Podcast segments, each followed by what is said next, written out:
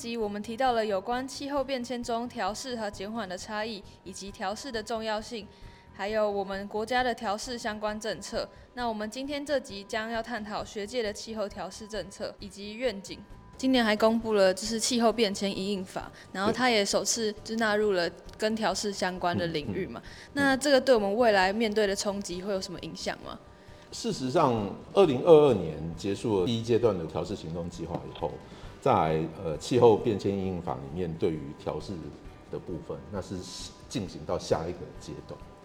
因为我们知道说，事实上在前一阶段，就是二零一八到二零二二年这一个调试的部分，有一些必须要改进的地方，比如说有些的跨部会的调试行为的协调还不是这么的顺畅。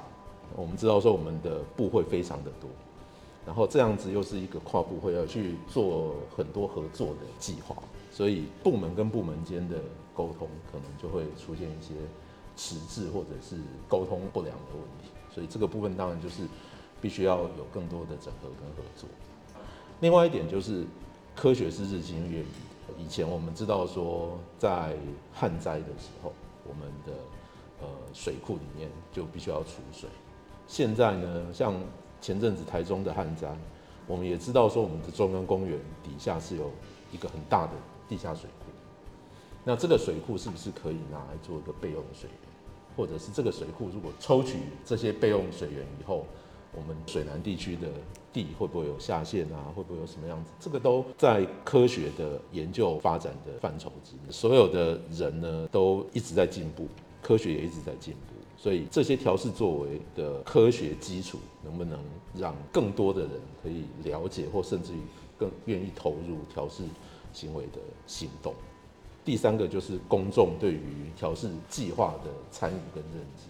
我们都知道说，有些独居老人他在面临热浪或者是寒流的时候，他们的应变能力会非常的差。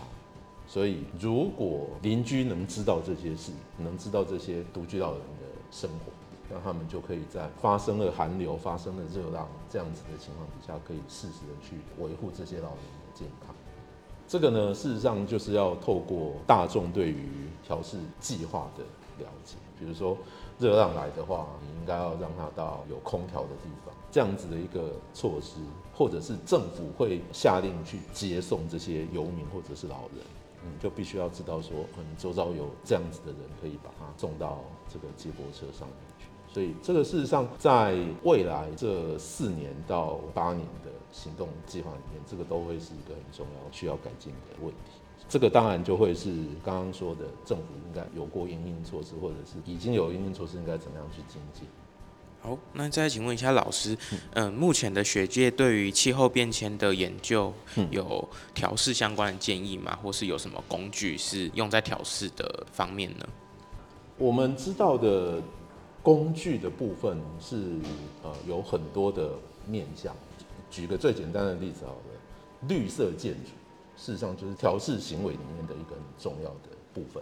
假设你的建筑物里面都有维持空调，或者是不需要太多能量就可以维持室内气候的稳定，那事实上很多的地方都可以变成是在阴影灾害的时候可以用的，无论是避难所也好，或者是居住的地方也好。像绿建筑这个部分，学界上面就有很多的建议。呃，另外一点提到一点就是绿建筑这个是在。一栋建筑上，可是很多栋建筑就会变成社区，像这样子的调试行为也会落实在社区的营造上。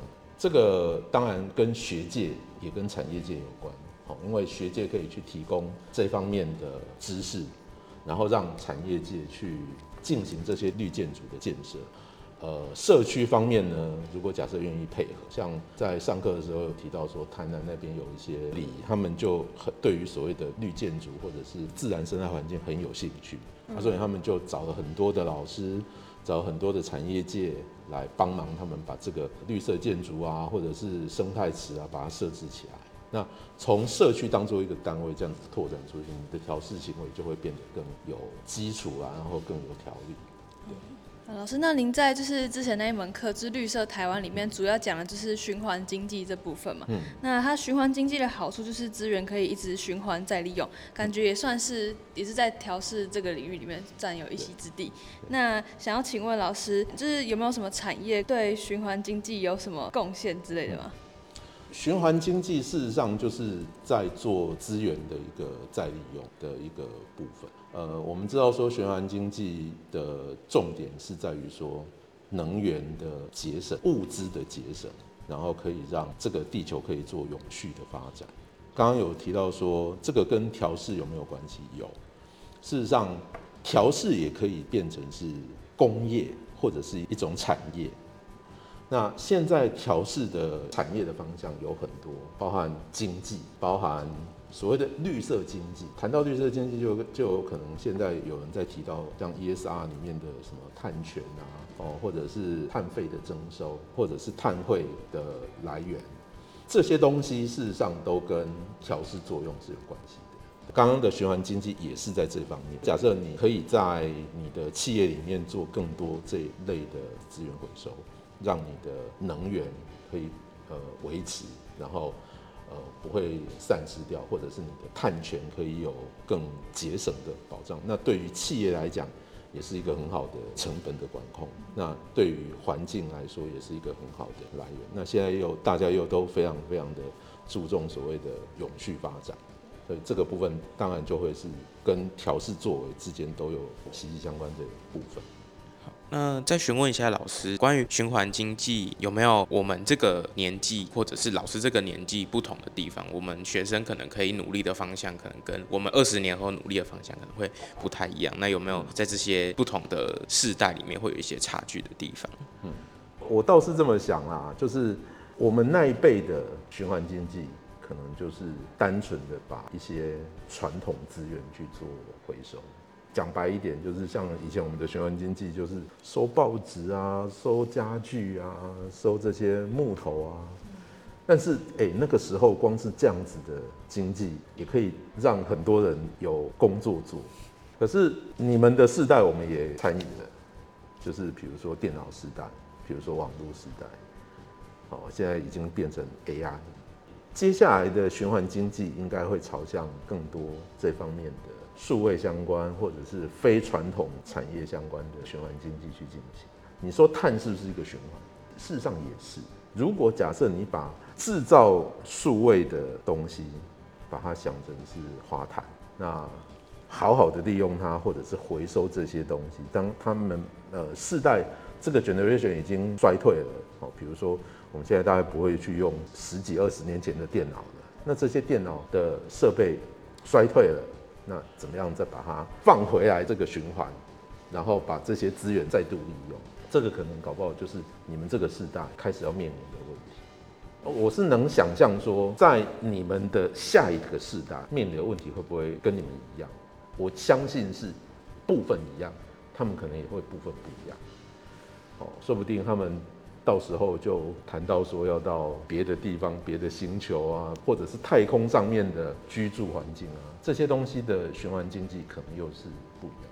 所以我会觉得说，循环经济的确是一个活的 idea，活的一个 thinking process。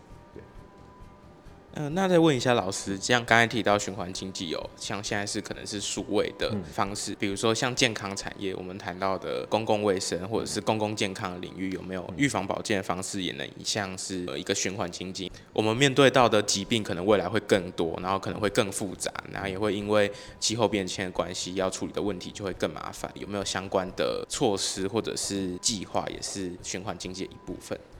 我倒是在想说，在公共卫生界里面，我们公共卫生的使命就是要做所谓的预防医学。但是预防医学重点是，当人还没有生病之前，我们要让他不要生病。生病了以后，我们就必须要把他送给医生。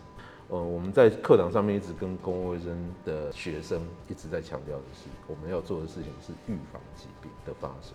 所以，这种所谓的未来新兴疾病的可能性，我们不能说没有，而且可能以后遇到的风险会更大。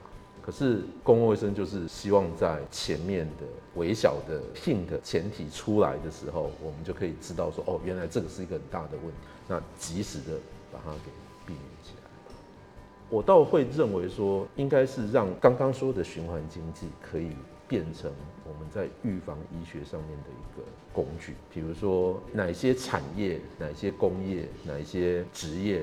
在还没有发生疾病之前，我们就可以先帮他们把他们的工作环境都做好。工作环境要做好，你就必须要汰旧换新，而汰旧换新又要很多的成本。那这个时候，循环经济的带入就有可能会因为这样子而启动，让他们不会因为这样子而更多的疾病产生。